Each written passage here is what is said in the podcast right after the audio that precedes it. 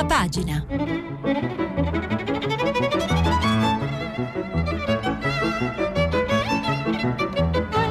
Questa settimana i giornali sono letti e commentati da Gian Antonio Stella, editorialista del Corriere della Sera. Per intervenire telefonate al numero verde 800 050 333. SMS, WhatsApp, anche vocali al numero 335 5634 296. Buongiorno. L'uomo senza memoria che vive dal 2018 in un pronto soccorso, una storia raccontata sul Corriere della Sera da Margherita De Bac, e spiega l'articolo che quest'uomo forse viene dalla Russia, però ha perduto evidentemente la memoria e non si riesce a capire da dove possa arrivare e quale possa essere stata la sua storia. Certo è un'immagine, come dire, emblematica per vedere quanto la perdita della memoria possa davvero rendere una persona incapace poi di muoversi, di capire, di guardarsi intorno, di vedere cosa succede. E la memoria purtroppo in questo paese è una cosa che è stata perduta da molti. Insomma, è difficile vedere tracce di una memoria collettiva che ricordi alcune cose che sono successe nel passato. Se ne ricorda, grazie a Dio, Ezio Greggio, che ha rifiutato la cittadinanza onoraria del comune di Biella, che era stata negata alla reduce, alla sopravvissuta all'Olocausto Liliana Segre, senatrice Liliana Segre. La posizione di Ezio Greggio è cristallina, e spiega Elvira Serra sul Corriere che il papà Nereo, scomparso nel gennaio del 2018 a 95 anni, è sempre stato un motore e un faro nella vita del conduttore, attore e regista. Di lui una volta raccontò: soldato in Grecia durante la seconda guerra mondiale, si rifiutò di tornare in Italia per combattere contro i partigiani, fra i quali c'erano anche i suoi parenti, e fu internato per oltre 3 anni in un campo di concentramento in Germania. Onore a Ezio Greggio. Resta davvero, aumentano anche le perplessità su questa scelta stupefacente del comune di Biella di rilanciare il rifiuto alla cittadinanza Liliana Segre con questa che viene letta dallo stesso presunto rifiutante beneficiario come una vera e propria provocazione, cosa che io penso che larga parte degli italiani ritiene. Ancora sul Corriere, poi non preoccupatevi, c'è spazio davvero per tutti, però per l'ordine mi fa comodo seguire questa traccia qua. Sul Corriere i titoli sono più o meno quelli che sono anche sugli altri giornali. Scontro nell'Unione Europea, Di Maio avvisa niente colpi bassi, il caso del Fondo Salva Stati modificato a giugno, il leader del Movimento 5 Stelle, basta slogan, il governo reggerà. Ancora le proteste in Iran, 100 morti nelle piazze, come un articolo di Monica Ricci Sargentini. Hong Kong, si schierano i genitori, c'è una foto molto bella di padri che a terra che manifestano a favore della protesta dei loro figli, come a dire che non è soltanto una questione di ragazzini ribelli come vorrebbe dipingerli la Cina. Ancora all'Ilva, svuotati i magazzini, perquisite le sedi, e qui entriamo sul campo di questa piaga che da giorni e giorni, e prima ancora da mesi e mesi, prima ancora da anni e anni, è l'ex stabilimento, l'ex Ilva di Taranto. E poi ancora un fondo di Sabino Cassese che vale la pena di leggere, almeno in parte, perché credo che Cassese, nella sua saggezza, esprima l'opinione di molti. La progettazione del Mose risale a quasi 40 anni fa e la sua realizzazione più di 15. L'opera è quasi compiuta, ma Venezia è nuovamente sott'acqua. Il risanamento ambientale per l'Ilva è stato avviato 8 anni fa, ma è fermo. 2 procure, Milano e Taranto, sono ora protagoniste di un capitolo importante della politica industriale italiana, mentre il governo cerca una strada per costringere un imprenditore straniero a restare in Italia.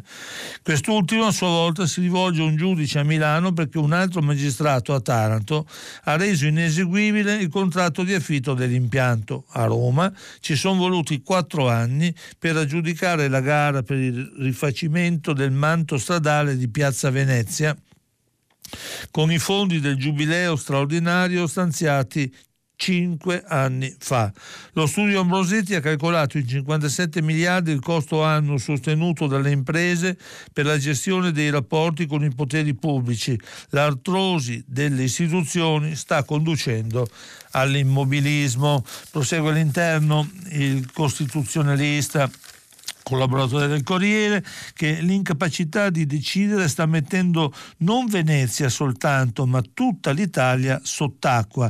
Il primo responsabile del groviglio da cui dipende l'attuale situazione di blocco è il corpo politico, ormai impegnato in una campagna elettorale permanente. Non governa.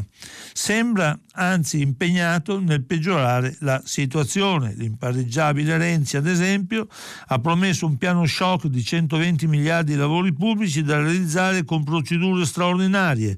Non sa che queste, se possono servire in un singolo caso, finiscono in generale per bloccare tutto, perché gli uffici devono abituarsi ai nuovi percorsi. Il governo ha presentato una legge di bilancio di 119 articoli lungo 90 pagine e i senatori si sono affrettati a presentare quasi 5.000 emendamenti. Il Parlamento è diventato amministratore, invadendo con leggi cosiddette autoesecutive un'area propria dell'esecutivo per sfiducia nei suoi confronti. E avanti così, un quadro davvero pessimista. Del resto, da essere ottimisti non c'è molto. Su Il Messaggero c'è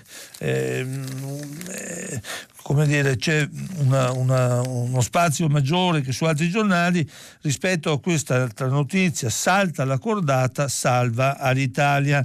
Atlantia si tira fuori, non ci sono le condizioni. Lufthansa, servono garanzie dal Premier. Caso Ilva, l'accusa dei PM, crisi pilotata. Ancora sul caso Trenta una nuova novità.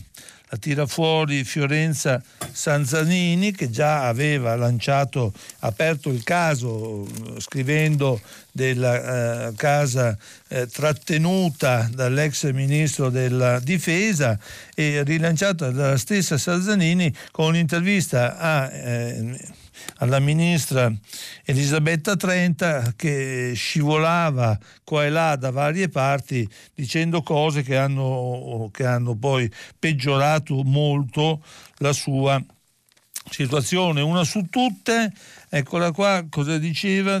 Ricorda Fiorenza Sarzanini che il canone mensile non è di 540 euro, la Trenta aveva detto di pagare oltre 500, leggo tra virgolette, oltre 540 euro che è tanto. In realtà, spiega la giornalista del Corriere,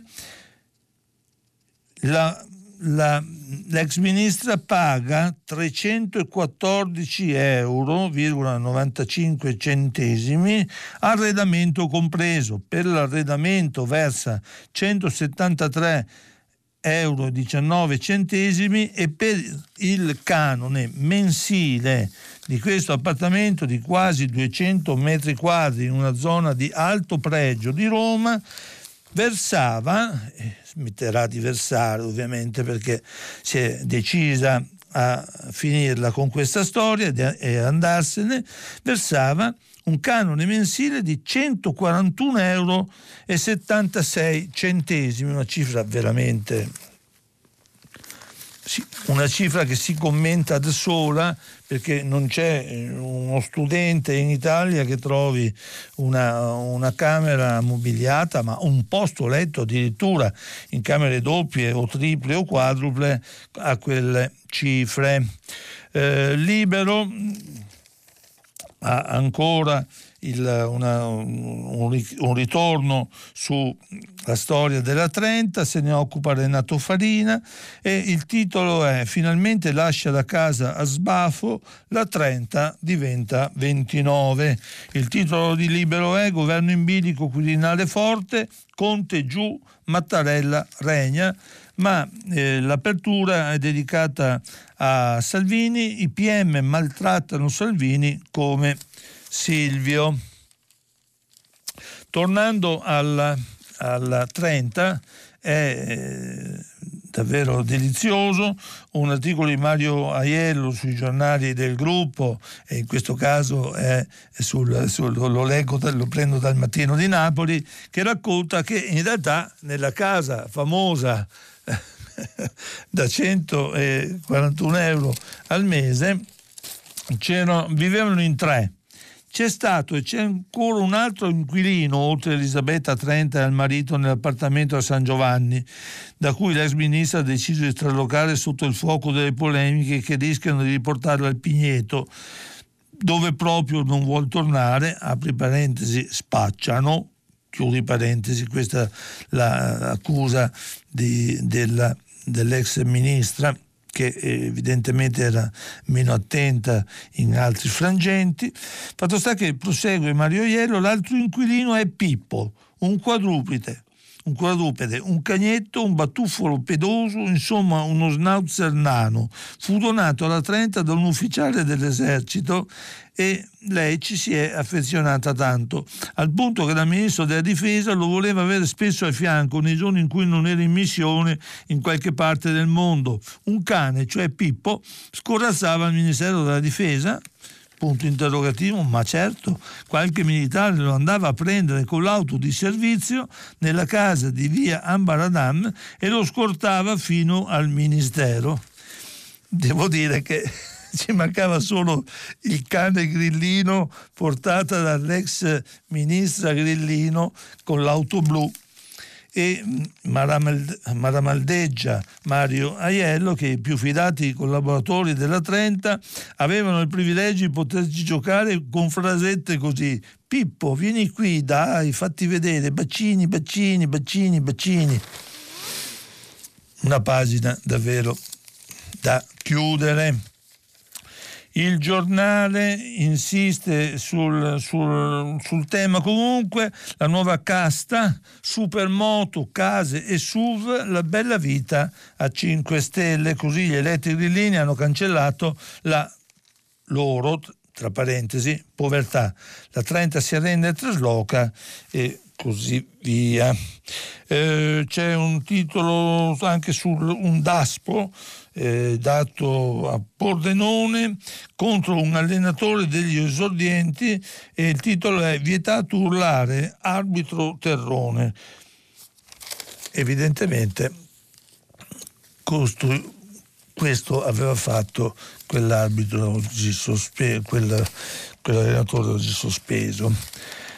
Su Repubblica il titolo è: trappola per Conte, fine di un amore, l'occhiello, e spiega che c'è uno scontro in atto sempre più forte fra Di Maio, Luigi Di Maio, e il presidente del Consiglio sul salva stati, e dove Di Maio trova alleato a sorpresa anche Alessandro Di Battista. Emergenza Ilva a Palazzo Chigi, pronto un decreto per lo scudo penale.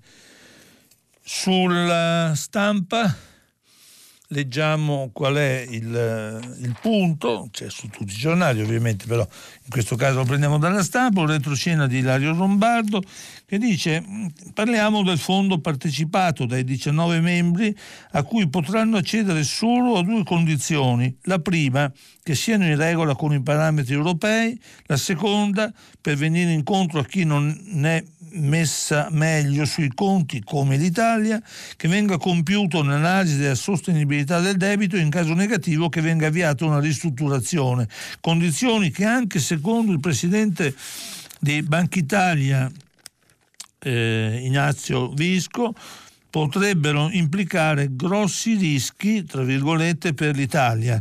Un bivio certo non semplice per Conte, assediato nella sua maggioranza dalla protesta del Movimento 5 Stelle e della sinistra di Leu. Stefano Fassina ricorda una risoluzione approvata dalla Camera a giugno nella quale si impegnava il governo Conte a fermarsi, mentre annuncia qualcosa di simile verrà proposto per chiedere al governo di non sottoscrivere al prossimo vertice dell'Unione Europea di metà dicembre un trattato così negativo per l'interesse nazionale. C'è poi chi dirà che l'interesse nazionale è avviare finalmente una politica di riforme che ci consenta di guardare l'Europa a testa alta, ma questo è un tema di discussione. Di Maio spiega la sua posizione in un'intervista ad Alessandro Trocino del Corriere della Sera: inaccettabile una riforma che stritola l'Italia nel 2020, salario minimo e conflitto di interessi. Chiede Alessandro Trocino, i suoi deputati le chiedono un vertice sul fondo salva stati, il fondo europeo, e risponde Di Maio: ho chiesto la convocazione del vertice, in Europa siamo stati abituati a colpi bassi in passato che non abbiamo più intenzione di subire. Conte ha sbagliato, il Parlamento era all'oscuro, chiede Trocino, risponde Di Maio, Conte non ha firmato nulla e questo non è un vertice contro di lui, anzi lo sosteniamo, ma è giusto fare il punto, una riforma del MES che stritola l'Italia non è fattibile. Più avanti, nella stessa intervista, il ministro degli esteri, che in realtà in questo specifico momento non fa propriamente il ministro degli esteri, perché come lo critica giustamente, io credo, sulla Stampa un articolo che in questo momento non riesco a trovare, ma poi mi salterà fuori e leggerò, in questi giorni ha in mente di fare un tour elettorale con 13 puntate in Sicilia, nel mentre c'è una riunione del G20 alla quale ha scelto di non partecipare. Una scelta che la Stampa gli rimprovera, ed effettivamente meglio sarebbe se i ministri che si occupano di cose importanti come la politica estera dell'Italia partecipassero a queste riunioni e non facessero le campagne elettorali per questioni di bottega che riguardano i loro partiti di riferimento. Sul tema, dicevo, lo stesso Di Maio dice che lo Ius Soli non entrerà mai nel programma. Questa insistenza sul Ius Soli viene come dire respinta commentata da Luigi Manconi su Repubblica. Manconi che continua giustamente, io credo, a chiamarlo Ius Culture, anche nel titolo in prima pagina e poi nel titolo nelle pagine dei commenti, spiega che in sintesi questo è lo ius culturae, la possibilità di ottenere la cittadinanza per il minore straniero nato in Italia o arrivato qui prima di compiere 12 anni che abbia frequentato regolarmente la scuola per almeno 5 anni e abbia completato il ciclo con successo, e questo non corrisponde a una vocazione filantropica, bensì a ciò che possiamo chiamare altruismo interessato, che vuol dire combinare insieme le esigenze degli italiani e quello e quelle degli stranieri. Perché?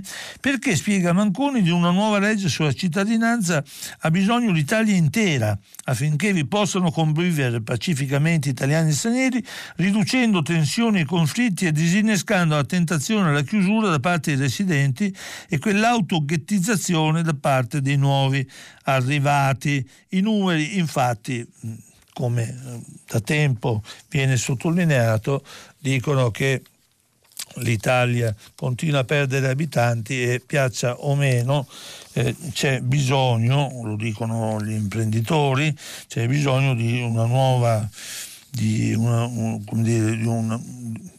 altra gente, altre persone, che non possono essere soltanto braccia, ma persone che possano contribuire al lavoro e alla ricchezza italiana.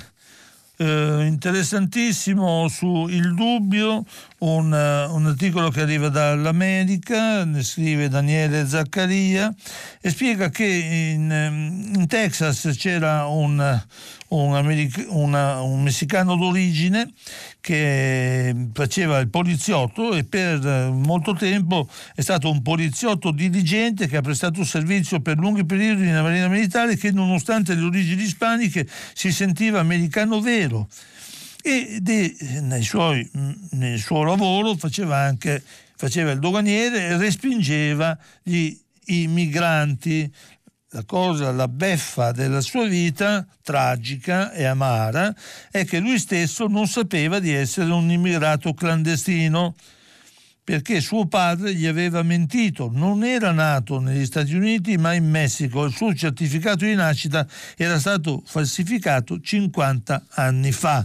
La scoperta ha costretto gli Stati Uniti, che sul tema sono durissimi, a avviare un procedimento di espulsione. Lui si ribella e, dopo aver fermato o espulso gli altri, dice: non ho commesso nessun crimine, ho sempre lavorato onestamente per il mio paese e ora mi vogliono mandar via. Sono molto stressato, ogni volta che vedo un ufficiale di polizia mi viene il panico, spesso sono miei ex colleghi e oggi ho paura di loro. Sul Fatto Quotidiano viene sottolineata una cosa detta da Matteo Renzi ieri, e cioè, ecco qua, ieri sera Porta a Porta Matteo Renzi ha portato all'estremo la sua teoria per cui Italia Viva possa prendere da destra e sinistra. Salvini cercherà di spostarsi al centro, ha detto, allearci con lui, punto interrogativo, mai dire mai. Sul tema degli spostamenti della campagna elettorale che si annuncia, di cosa succederà in Emilia, ci sono vari commenti sulle sardine, queste nuove figure politiche emerse nel giro di pochissimi giorni, e nel giro di pochissimi giorni hanno conquistato titoli ovunque, perché le due manifestazioni che hanno organizzato hanno avuto un particolare successo. E ne scrive Antonio Polito sul Corriere spiegando i limiti del tifo contro. Il tifo contro in politica è stato da tempo sdoganato come una manifestazione di resistenza legittima al nemico di turno. Le sardine sono per questo l'ennesimo fatto nuovo della politica italiana: giovani non inquadrati in partiti politici, ma ormai i partiti politici sono sempre più raramente in grado di inquadrare chi che sia, spinti dalla loro fede democratica a farsi sentire ovunque si faccia sentire Salvini. Non c'è dubbio che una forma così pacifica e anche così allegra di partecipazione politica sia la benvenuta in mezzo a tanta indifferenza, astensionismo e noia. A Bologna, per esempio, è servita a far sentire meno soli quei tanti, o almeno non pochi, cui Salvini non piace, e a convincerli che la partita del consenso non è persa. Ha galvanizzato i resistenti, ma può anche servire a spostare i consensi elettorali allontanandoli da Salvini? Punto interrogativo. Di questo è lecito dubitare. Su il Messaggero, forse sul Tempo, scusate, c'è appunto il ricordo di vari movimenti che sono usciti e nel giro di poco tempo sembravano poter conquistare il mondo e che poi in realtà si sono svaniti nel giro di qualche giorno, di qualche mese o al massimo di qualche anno. Sul tema delle sardine interviene sulla Repubblica Francesco Merlo.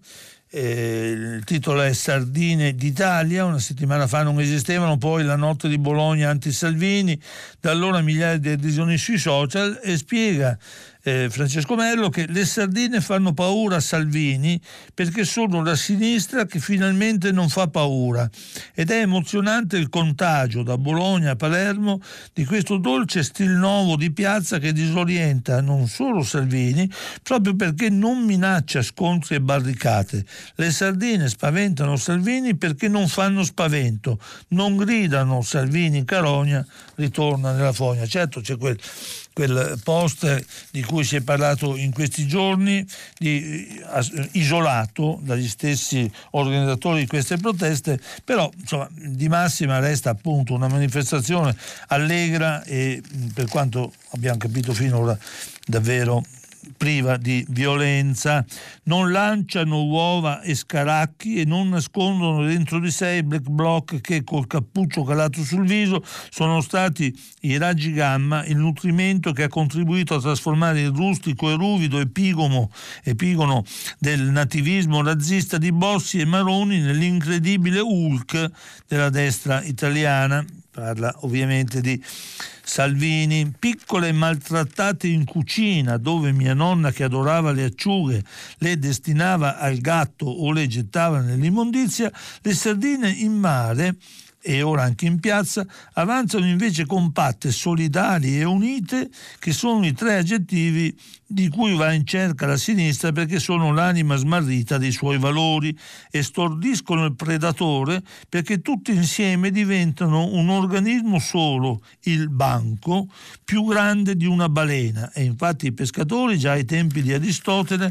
raccontavano la meraviglia delle albe, quando le sardine luccicando si aprono a ventaglio, e gli incanti lunari in cui si addensano le loro ombre e le loro ombre ingigantiscono. Sulla Repubblica, ma anche su altri giornali, c'è un post di un commento di Salvini postato su Facebook e Twitter, dove c'è un gattino che si mangia una sardina e Matteo Salvini commenta: cosa c'è di più dolce e bello dei gattini? Ai vostri bambini felini piacciono sardine e pesciolini? Mettete le foto nei commenti. Insomma, fra il cagnetto della Trenta e i gattini di Salvini, insomma, è una giornata davvero interessante. Ho ritrovato, finalmente saltato fuori, l'articolo di Stefano Stefanini sulla Stampa, in cui mi dicevo che appunto la Stampa, come dire, fa le pulci pesantemente a Di Maio per la scelta di non andare al G20 giapponese. Niente G20 giapponese per Luigi Di Maio. L'Italia viene prima, Italy first.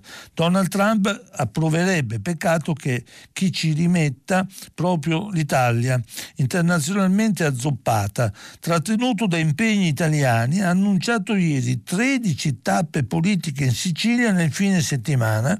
Il ministro degli esteri italiano non sarà dopodomani in Giappone. Chissà chi se ne accorgerà a Nagoya.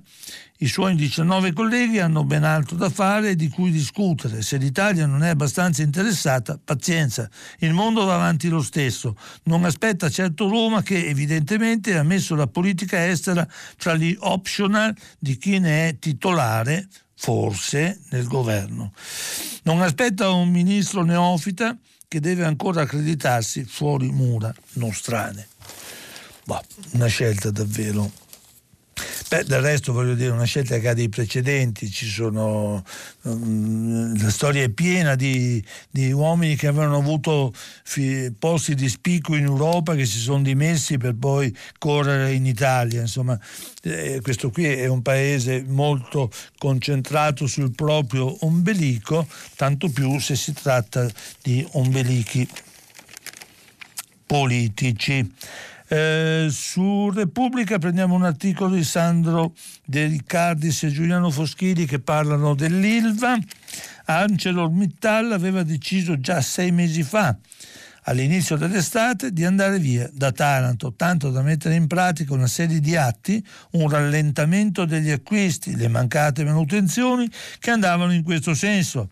Sarebbero questi i primi dati emersi dagli atti che ieri la Guardia di Finanza ha sequestrato nella sede di ArcelorMittal e acquisito in quella di Ilva. Scusate. In mano 2 decreti di perquisizione firmati dalle procure di Milano e Taranto, che parallelamente stanno cercando di accertare cosa abbia portato il colosso franco-indiano a cambiare radicalmente strategia industriale in poche settimane. E cioè, se davvero è stata la decisione del governo di accelerare le cose, o se invece l'obiettivo era, virgolette, con la programmazione delle attività di chiusura, distruggere un tradizionale concorrente nel panorama della siderurgia europea e mondiale al fine di alterare e falsare il mercato della concorrenza. Così scrivono i commissari dell'Ilva nel loro esposto. Ancora 20 di accuse nei confronti di Matteo Renzi, e la verità di Maurizio Belpietro titola: dal gruppo Totu 7 milioni ai renziani, l'accusa è finanziamento illecito. Clamorose conclusioni del tribunale del riesame. L'inchiesta sulla cassaforte del Giglio Magico, soldi sospetti non solo a Bianchi, sostenitore della Leopolda, ma anche a Donnini, che curava le campagne elettorali dell'ex premier, operazioni prive di ragioni economiche per dissimulare passaggi di denaro. Un articolo di Maurizio Del Pietro, ecco perché il bullo ha tanta paura del voto. Per chi non l'avesse capito, Matteo Renzi non vuole andare a votare. Il leader di Italia Viva lo ha ribadito anche ieri in un'intervista al Corriere della Sera, alla cronista del quotidiano che lo interpellava in merito all'instabilità di governo. L'ex Presidente del Consiglio ha spiegato che le elezioni non si possono fare perché regalerebbero il colle alla Lega, ossia, per una volta, farebbero in modo che al Quirinale salisse un Presidente non eletto dalla sinistra. Nelle pagine interne c'è un titolo che torna sull'argomento: pochi consensi e troppi amici nei guai, ecco perché il bullo ha paura del voto. Ma la stessa notizia è usata in prima pagina da un giornale che certo un amico della destra non è, tantomeno di Salvini, e cioè il Fatto Quotidiano. Il titolo è proprio su questo tema: le carte delle indagini su Eju e Open, casse renziane, soldi illeciti alla EU, Bonifaci indagato, fondi illegali da Parnasi, legali da Google, Fastweb, Lottomatica, NC. Toto pagò l'Open, Bianchi indagato per il sì. Insomma, questo è un tema spinoso che ancora una volta solleverà nuove polemiche, ma Prendiamo da Il Riformista, che è il giornale che si riconosce in Italia Viva, nato da poco, ma piuttosto battagliero.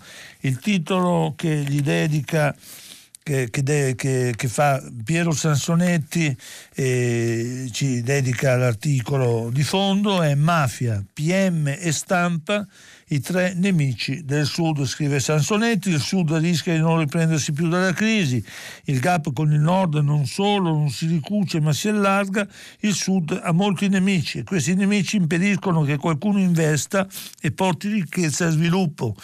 I nemici sono essenzialmente due, la mafia e le procure. La mafia impone il pizzo e il controllo e in questo modo riduce i profitti. Le procure, appoggiati dalle campagne della stampa, spesso impediscono perfino l'esistenza delle aziende, intervengono con sequestri affiancati dalle procure che intervengono con le interdettive. Se queste interdettive in genere si risolvono dopo alcuni anni col ritiro della misura, ma solo dopo che i commissari hanno portato le aziende al fallimento. Le interdettive nel 2016 sono state 500, poi sono aumentate di anno in anno e oggi sono 1500, quanto basta per paralizzare ogni attività economica e mettere in fuga chiunque pensi di investire un euro. Sulla Repubblica Michele Ainis torna invece su un argomento che gli è molto caro, io credo a ragione, e cioè che c'è in Italia un eccesso di leggi e un eccesso di sentenze che dicono quanto sia indispensabile andare a cambiare certi meccanismi. Scrive Michele Ainis, a Lecce la giustizia è stata mite. Dopo 9 anni, 2 condanne e 3 gradi di giudizio, un uomo è stato assolto per il tentato furto d'una melanzana in un campo coltivato. Più severa, viceversa, la procura di Salerno, che ha fatto ricorso in Cassazione, chiedendo 10 euro in più sulla sanzione decisa da un giudice di pace dopo una condanna per minacce. Gli stessi 10 euro che a Napoli sono costati il posto al dipendente di un supermercato. Aveva rubato delle caramelle. Licenziamento giustificato per il Tribunale, la Corte d'Appello, la sezione lavoro della Cassazione. E quanto vale una pigna? A Roma uno straniero è stato processato per averne raccolte fra le erbacce 22, mentre a Milano hanno impegnato 5 anni, 18 magistrati e 6 gradi di giudizio per un piccione ucciso. Insomma, sono storie che dicono tutto. Insiste Ainis, sono numeri di un fallimento, di un'emergenza giuridica e sociale, però coraggio. Per arginarli la politica ha inventato la macchina del tempo, da qui la riforma Orlando timbrata nel 2017, la prescrizione viene sospesa dopo ogni sentenza per un massimo di 36 mesi, il che vuol dire che la sentenza di cui parlava prima ci sarebbero stati per quel piccione, voglio dire, fate voi il conto, 36 mesi per ogni sentenza che veniva sospesa. Da qui la riforma Bonafede del 2019 che ha abrogato la riforma precedente, niente più prescrizione dopo la sentenza di primo grado sino alla condanna in Cassazione.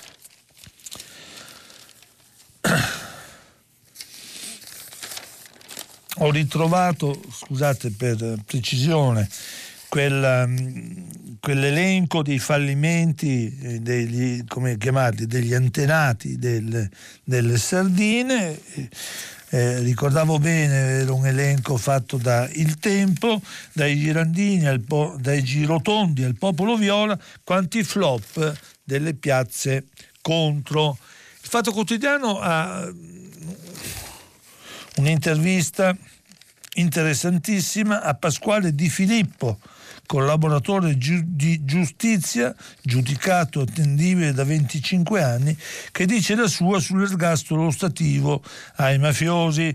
L'intervista è di Marco Lillo, che in queste cose è davvero, come dire, un cane da fiuto capace di scovare storie spesso straordinarie. In questa intervista Pasquale Di Filippo dice: voglio che registri e faccia ascoltare quello che le sto dicendo, io ho paura. Nel 95 ho collaborato con la giustizia, appena mi hanno arrestato mi sono pentito e ho fatto arrestare subito Leonluca Bagarella, che era l'unico vero capo di Cosa Nostra. Poi ho indicato uno a uno i membri del gruppo di fuoco che aveva fatto le stragi contro Falcone e Borsellino, e quelle del 1993 a Milano, Firenze e Roma non avevano finito. Era pronto un missile da lanciare contro il tribunale di Palermo. Non fosse stato per me, mi creda, Bagarella avrebbe ucciso molti giudici e pure giornalisti. Non aveva niente da perdere. Ora, qual è il problema? Dice che se l'ergastolo dovesse essere, come dire, addolcito, la prima roba che succederebbe sarebbero guai seri per lui. Ho fatto arrestare Bagarella, temo che esca e si vendichi. Questo è il titolo. Sulla Stampa due paginate con una foto enorme, i vigili del fuoco. La protesta dei vigili del fuoco, siamo il corpo meno pagato. 3.000 vigili del fuoco in uniforme hanno protestato ieri mattina in piazza Montecitorio per chiedere al governo risposte immediate nella legge di bilancio sul tema dell'equiparazione retributiva e previdenziale con altri corpi dello Stato. La protesta è stata organizzata ai sindacati Conapo, APVVF e Sindir WWF. Siamo il corpo meno pagato, ricorda Antonio Brizzi, segretario generale del Conapo. Il Ministero dell'Interno ha calcolato che servono 216 milioni di euro all'anno per azzerare le differenze con gli altri corpi, ma il governo ne ha messi in bilancio soltanto 25, fermo restando che a ogni emergenza i primi a essere chiamati sono loro che, come si è visto tragicamente anche negli ultimi tempi, spesso pagano i loro interventi con la vita. Sulla Repubblica una pagina di Giampaolo Visetti che parla del referendum che arriverà fra qualche giorno, il 1° dicembre, sulla separazione di Venezia da Mestre, o se volete di Mestre da Venezia. Una cosa su cui c'è una profonda divisione storica, in questo caso però sembra che molti si siano convinti che a questo punto separare Mestre da Venezia potrebbe essere un ultimo tentativo di fermare il degrado. Se a Venezia sono davvero battuti e colpiti tutti i giorni da quanto succede con l'acqua alta, le inondazioni eccetera eccetera, ci dice Italia Oggi che la classifica Italia Oggi, la Sapienza sulla qualità della vita, dice che i milanesi sono più ricchi ma i romani più felici. Sulla Repubblica una pagina dedicata alla regina Elisabetta, 2019 il nuovo anno orribile di Elisabetta. Sulla Stampa due pagine di Francesca Sforza sulla Crimea, rubli, turisti e patriottismo, Putin sfoggia la sua Crimea per coprire l'Occidente. Formidabile l'intervista in cui Putin guida una moto di grossa cilindrata alla testa di un rappello di motociclisti, manifestando il suo macismo, cosa che di solito fa abbastanza spesso. Qui ci fermiamo, qualche minuto di pausa e poi la linea diretta con gli ascoltatori. Gian Antonio Stella, editorialista del Corriere della Sera, ha terminato la lettura dei giornali di oggi. Per intervenire chiamate il numero verde 800 050 333. SMS e WhatsApp anche vocali al numero 335 5634 296. Si apre adesso il filo diretto di Prima Pagina per intervenire e porre domande a Gian Antonio Stella, editorialista del Corriere della Sera. Chiamate il numero verde 800 050 333. SMS e WhatsApp anche vocali al numero 335 5634 296. La trasmissione si può ascoltare, riascoltare e scaricare in podcast sul sito di Radio 3 e sull'applicazione Rai Play Radio. Buongiorno, pronto? Sì, buongiorno. Buongiorno a lei. Buongiorno Sostella, buongiorno agli ascoltatori. Allora, la mia domanda riguarda le sardine, cioè sì, i movimenti in piazza. Allora, è bello che si dica subito, anzi un po' è buffo che si dica subito che questa piazza non è contro qualcuno. Benissimo, non è contro Salvini. Però mi domando, ma le sardine cosa vogliono allora? Perché io da ex di sinistra, che ormai oggi non so più dove sono, mi domando, bene la piazza, bene una protesta, ma poi cosa propongono? Perché io guardo, diciamo, con uno sguardo, alzando lo sguardo dall'Italia, vedo che ci sono molte piazze oggi in suo movimento, dalla Catalogna a Hong Kong, passando per l'Iraq, l'Iran, però tutte le piazze hanno movimenti che chiedono le cose ben precise. Noi, bello il nome, le sardine, simpatico, benissimo, però oggi abbiamo ancora un governo che è fondato su un movimento che è nato dal Vaffa Dei, che poi i risultati sono quelli che ci vediamo tutti quanti. Quindi mi domando, belle le sardine, ma cosa vogliono? La ringrazio, buongiorno. Ha fatto una domanda molto precisa, provava questa mattina a rispondere, o meglio poneva lo stesso interrogativo, come abbiamo detto, Antonio Polito sul Corriere della Sera, ma altri commenti comparsi in questi giorni proprio questo chiedo, cioè cosa vogliono, dove vogliono arrivare, che cosa propongono. Questo è un tema che sarà il tema, io credo, forse della prossima campagna elettorale, almeno la prossima campagna elettorale in Emilia. Poi vedremo se questo movimento andrà avanti ancora nel seguito, però certo il punto, lei ha assolutamente ragione, mettere in piedi dei movimenti contro è una cosa, mettere insieme dei movimenti che poi propongono qualcosa, insomma, è un'altra, no? L'abbiamo visto più volte in questi anni e giustamente veniva ricordato dal Tempo e da altri giornali che molti di questi movimenti si sono persi per strada proprio perché non avevano qualcosa di preciso a suggerire.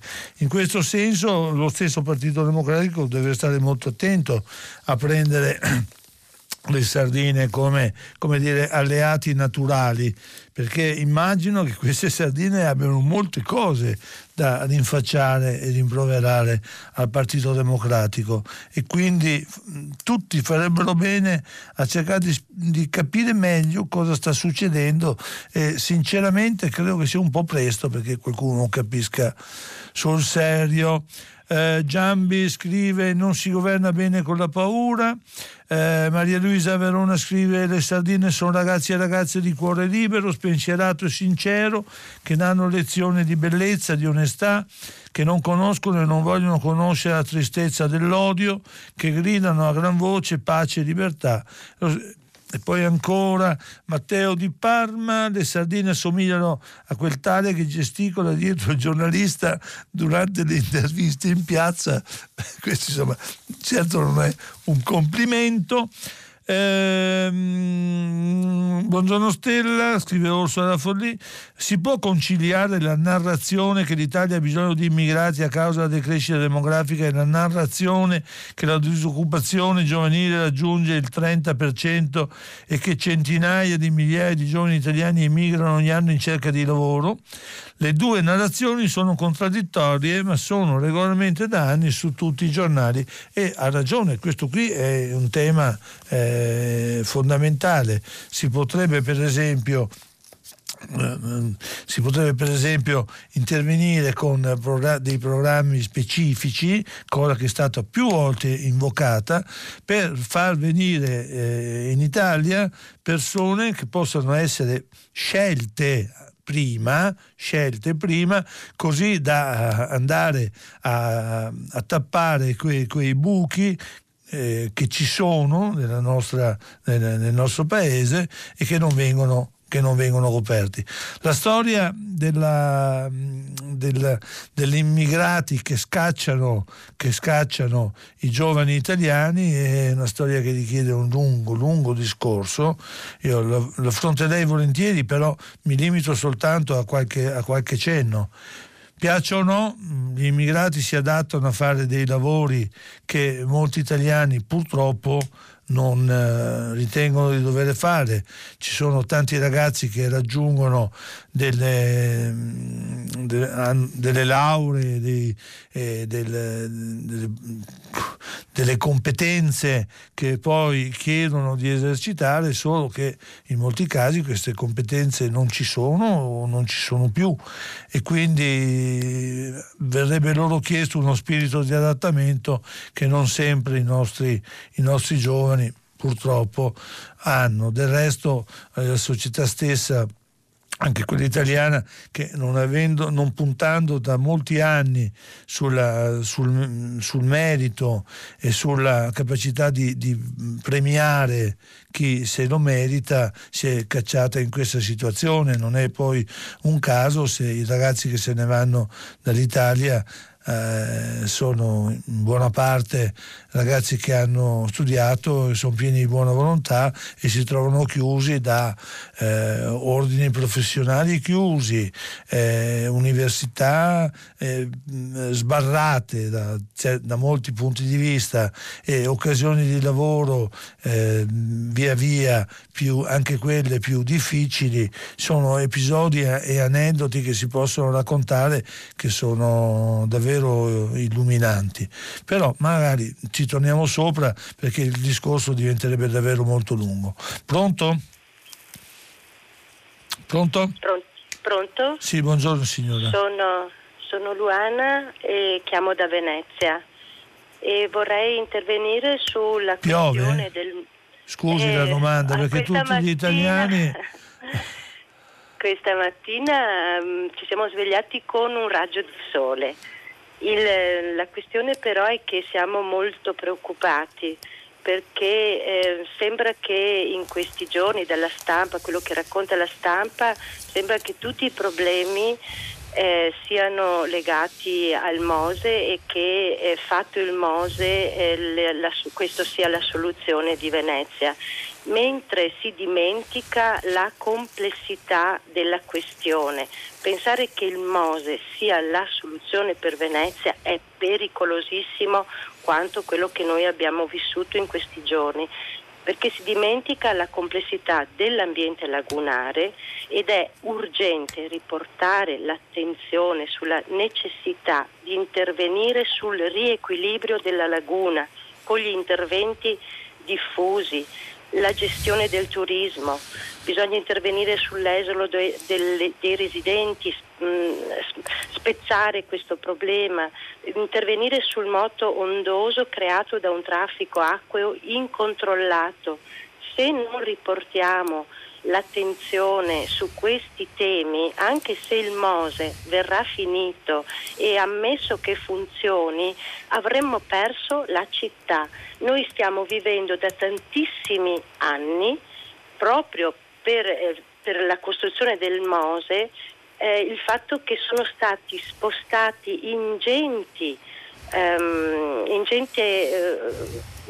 economie e anche l'attenzione dell'opinione pubblica, soprattutto quella nazionale, perché qui a Venezia c'è un tessuto di esperti, di gente che dà la vita su questo ed è molto attenta. Questa è necessario riportare l'attenzione su questo problema, per cui io vorrei proprio fare un appello alla stampa e a lei questa mattina, proprio perché si crei un processo, un'operazione culturale urgentissima per riportare la questione su questa questione. Non è possibile che noi abbiamo un sindaco che dica che è necessario scavare dei canali in laguna. Questo vuol dire che proprio non ci siamo, che non ha, il nostro sindaco e molte persone non hanno capito la questione. Devo fermarla solo per lasciare spazio.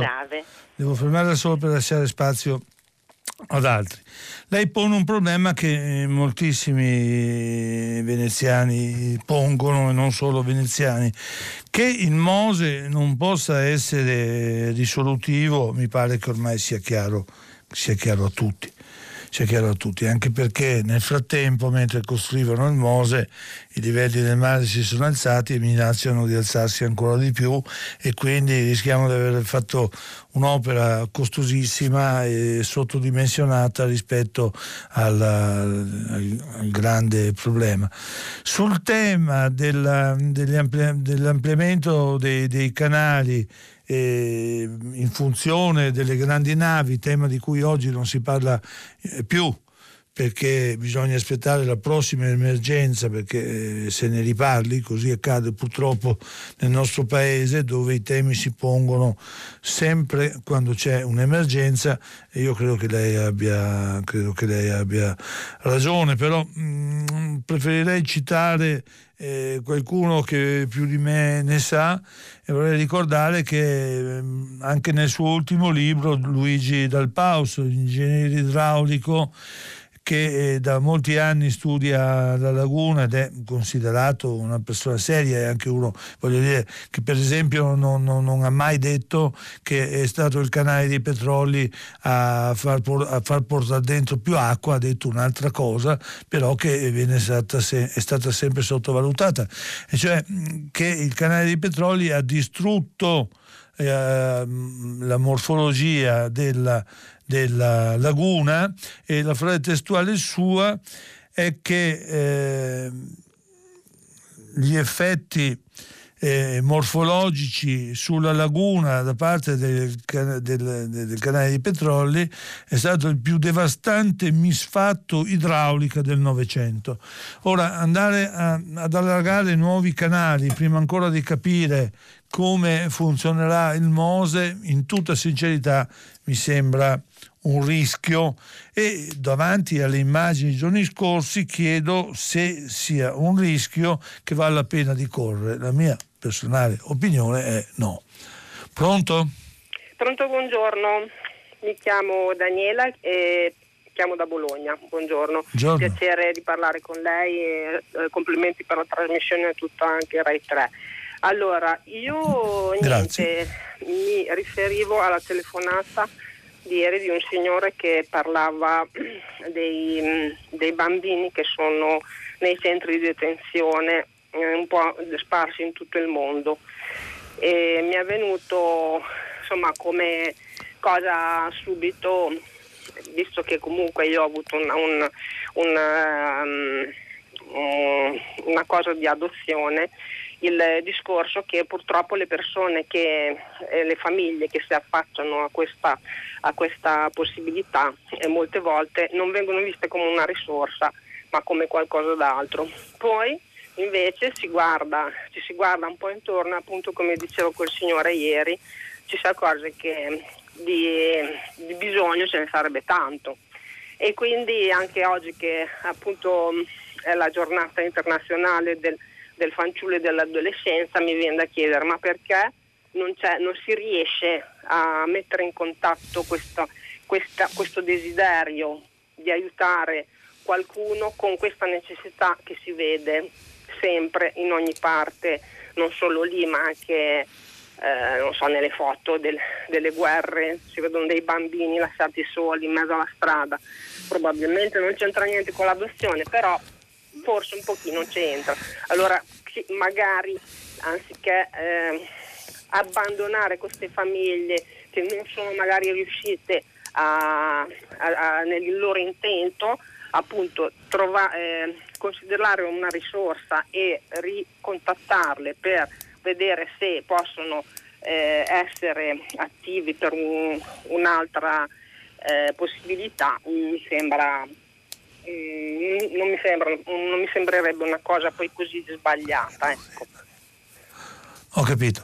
Senta, ma io credo che ci sia una grande generosità in Italia. L'Italia spesso passa per un paese, viene dipinto come un paese un po' egoista, dove si ragiona con la pancia, e questo qua io credo che sia riduttivo. Penso che l'Italia sia un paese generoso, e il tema che lei pone è che molto spesso tanta generosità viene frustrata dalla effettiva incapacità di mettere in contatto da una parte il bisogno di aiuto e dall'altra la voglia di aiutare. È un tema che ci tiriamo dietro non solo noi, ma anche altri paesi nello stesso modo, ed è un problema che dovrebbe essere affrontato con maggiore attenzione. Credo che per esempio abbia il fallimento della cooperazione internazionale a causa di un mucchio di errori fatti in certi anni sia stato tale da impedire quanto dice lei, almeno sugli aiuti internazionali. Per quanto poi riguarda la questione italiana, ovviamente dovrebbe essere un po' più facile, invece così non è. Su questo credo che lei abbia ragione. Leggo qualche messaggio. Di Maio e Salvini una sola cosa sanno fare, la campagna elettorale, e quella farli sedere sulla poltrona di un ministero è una cosa folle e dannosa per tutti. Noi sono dei piazzisti e questo è uno sfogo di Paola Alessandria. Enzo da Ugine scrive: capisco che il clima acquatico di questi giorni induce a intrattenersi pure sulle sardine, ma caspita, siamo proprio giunti alla frutta. Ma Salvini quando va in Senato chiede Anna Maria, e dunque buongiorno Stella, non pensa che i veneziani abbiano bisogno di ius soli? Antonio da Rogliano, chiedo scusa, non riesco a capire bene il senso della battuta, sicuramente per colpa mia. L'ex ministra se n'è andata, ma quanti altri privilegiati continuano a usufruire di canoni ridicoli a Roma? Parlatene, chiede Anna, scusate se immagino da Roma, e questo è vero, insomma. Sulla Trenta mi pare che adesso ormai i giochi siano chiusi, l'ex ministra se ne andrà e fine, però resta il problema di tante altre case date a affitti privilegiati, anche se occorre riconoscere che le situazioni davvero stupefacenti di una volta sono, o credo sembrano essere, molto di meno. Pronto? Sì, pronto? Sì, buongiorno. Sì, sono Michele e telefono da Ragusa. Buongiorno. Senta, io mi sono molto sorpreso l'altro ieri quando lei ha detto, rispondendo mi pare a un radio ascoltatore, che a proposito dello ius soli, che lo ius soli esiste solo negli Stati Uniti, e la sua affermazione è, a mio giudizio, errata, perché in realtà lo ius soli esiste in tutta l'America, dal Canada fino all'Argentina, tranne 2 o 3 staterelli. Esiste in alcuni paesi dell'Asia, fra cui mi pare il Pakistan. Esiste anche, sia pure corretto come lo si vuole correggere, introdurre corretto in Italia, anche in Germania, in Francia. No, in Germania, scusi, no. Allora, una precisazione. È vero che lo ius soli non c'è solo ed esclusivamente negli Stati Uniti automatico, dove è automatico, perché proprio nella Costituzione americana che chi nasce negli Stati Uniti è americano, punto. Tant'è vero che per esempio Trump si è messo in testa di cambiare anche questo punto. C'è sia pure con delle forme di correzione in quasi tutta l'America. Su questo lei ha ragione, forse l'altro giorno sono stato un po' sbrigativo. Prego. Sì, ho dei parenti per esempio nati in Venezuela e hanno la cittadinanza venezuelana e naturalmente la cittadinanza italiana per lo ius sanguinis. Ma sono ben cinque ragazzi che sono nati là e sono venezuelani, hanno la cittadinanza venezuelana. Sì, allora le dicevo, l'altro giorno sono stato sbrigativo nel parlare solo degli Stati Uniti.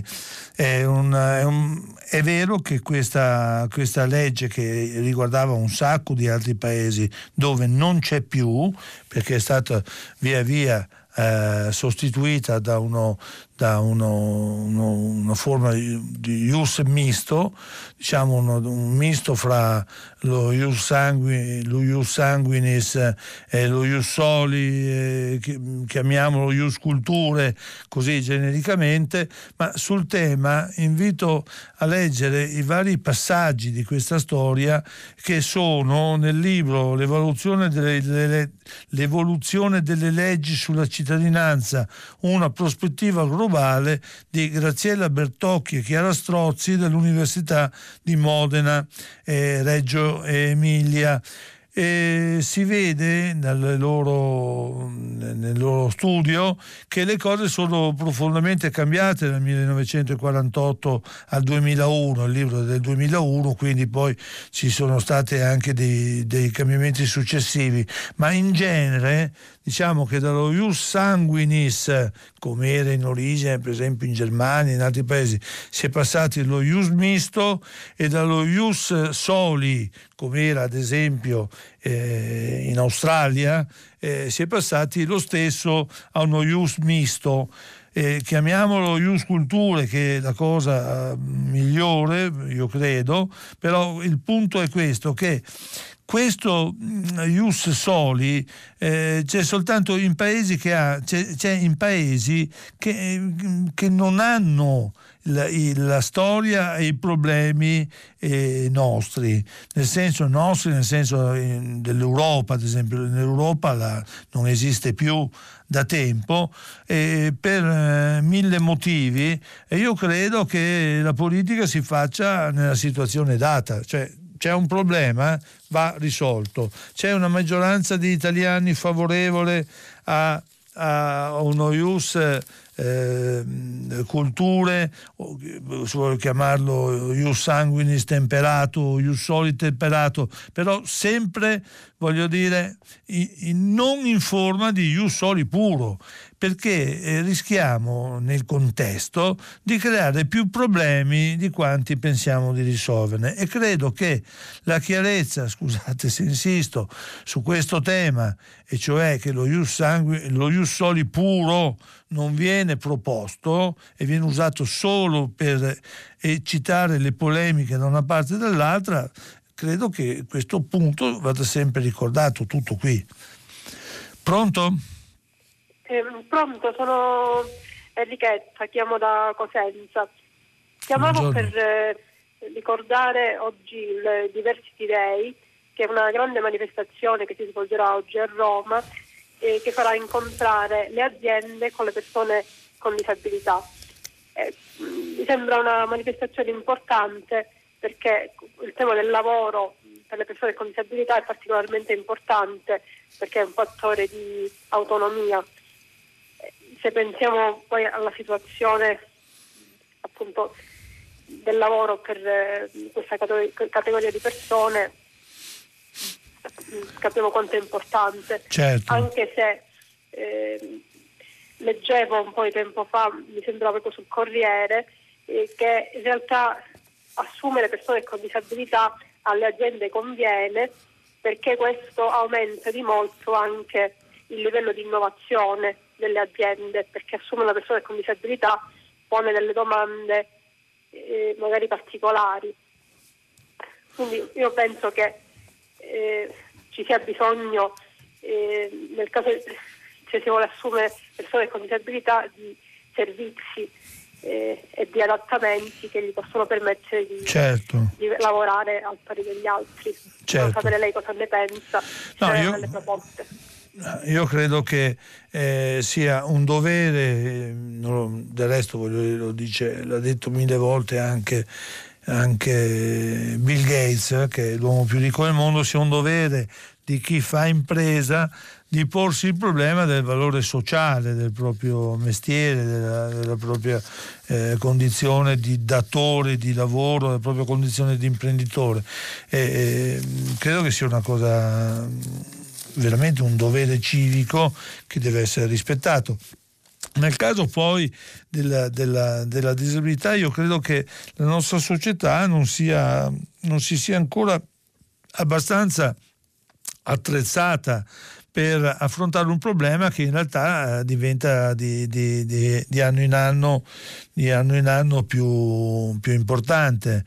C'era un titolo del Sole 24 Ore di poco tempo fa in cui si diceva che fra qualche anno, non ricordo quanti, ma so che erano pochi, magari domani se trovo il dato ve lo do quello esatto, ci saranno 6,5 milioni di italiani anziani al punto di non essere autosufficienti, o più i non autosufficienti attuali che lo sono per qualche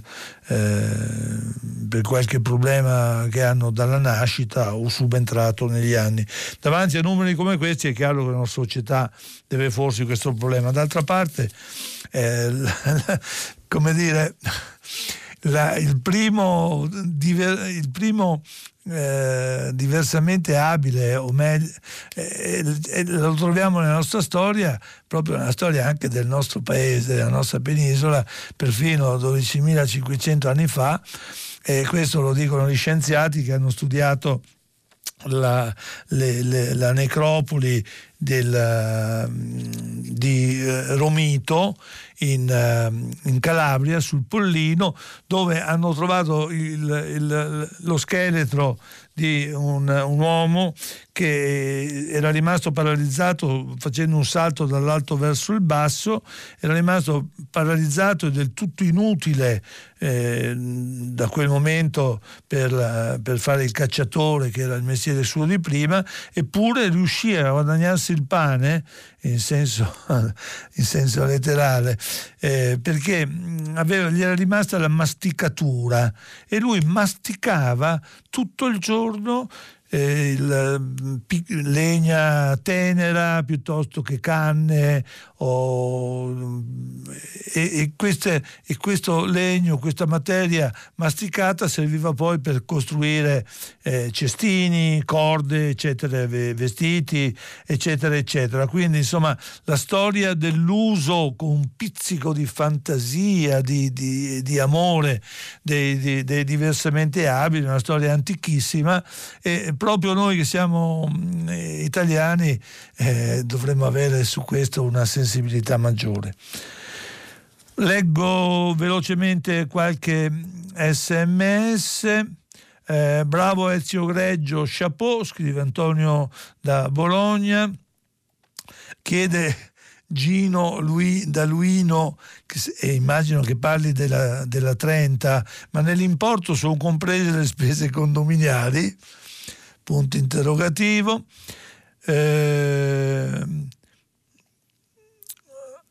Dunque chiede quest'altra domanda è: a chi appartiene il famoso appartamento occupato dalla Trenta? Se va bene i proprietari, i proprietari da quello che abbiamo capito siamo tutti noi cittadini, nel senso che si tratta di appartamenti dello Stato o comunque dell'amministrazione che vengono concessi agli alti militari, e anche su questo c'è una più polemica in questi giorni durissima, proprio da parte di militari che sono stati mille volte scavalcati dalle assegnazioni, e quindi si tratta di appartamenti pubblici che non dovrebbero essere concessi in questo modo. Qui ci fermiamo un attimo. Chiede Flavio: ma non sarebbe più saggio liquidare all'Italia? Beh, domanda complicata che giro a chi, voglio dire, può occuparsene e trovare delle soluzioni, ma torniamo al dialogo. Pronto? Pronto, buongiorno dottor Stella, sono Bruno da Campodarsego in provincia di Padova. Complimenti innanzitutto per la conduzione della trasmissione. Volevo chiederle se, a differenza del primo ascoltatore sul movimento delle sardine, proprio questo movimento non debba essere visto invece sotto un'altra luce, che penso che sia quella che finalmente questo Paese lentamente, come posso dire, ma costantemente comincia a svegliarsi da quel torpore che ci ha portato e tenuti tranquilli fino adesso.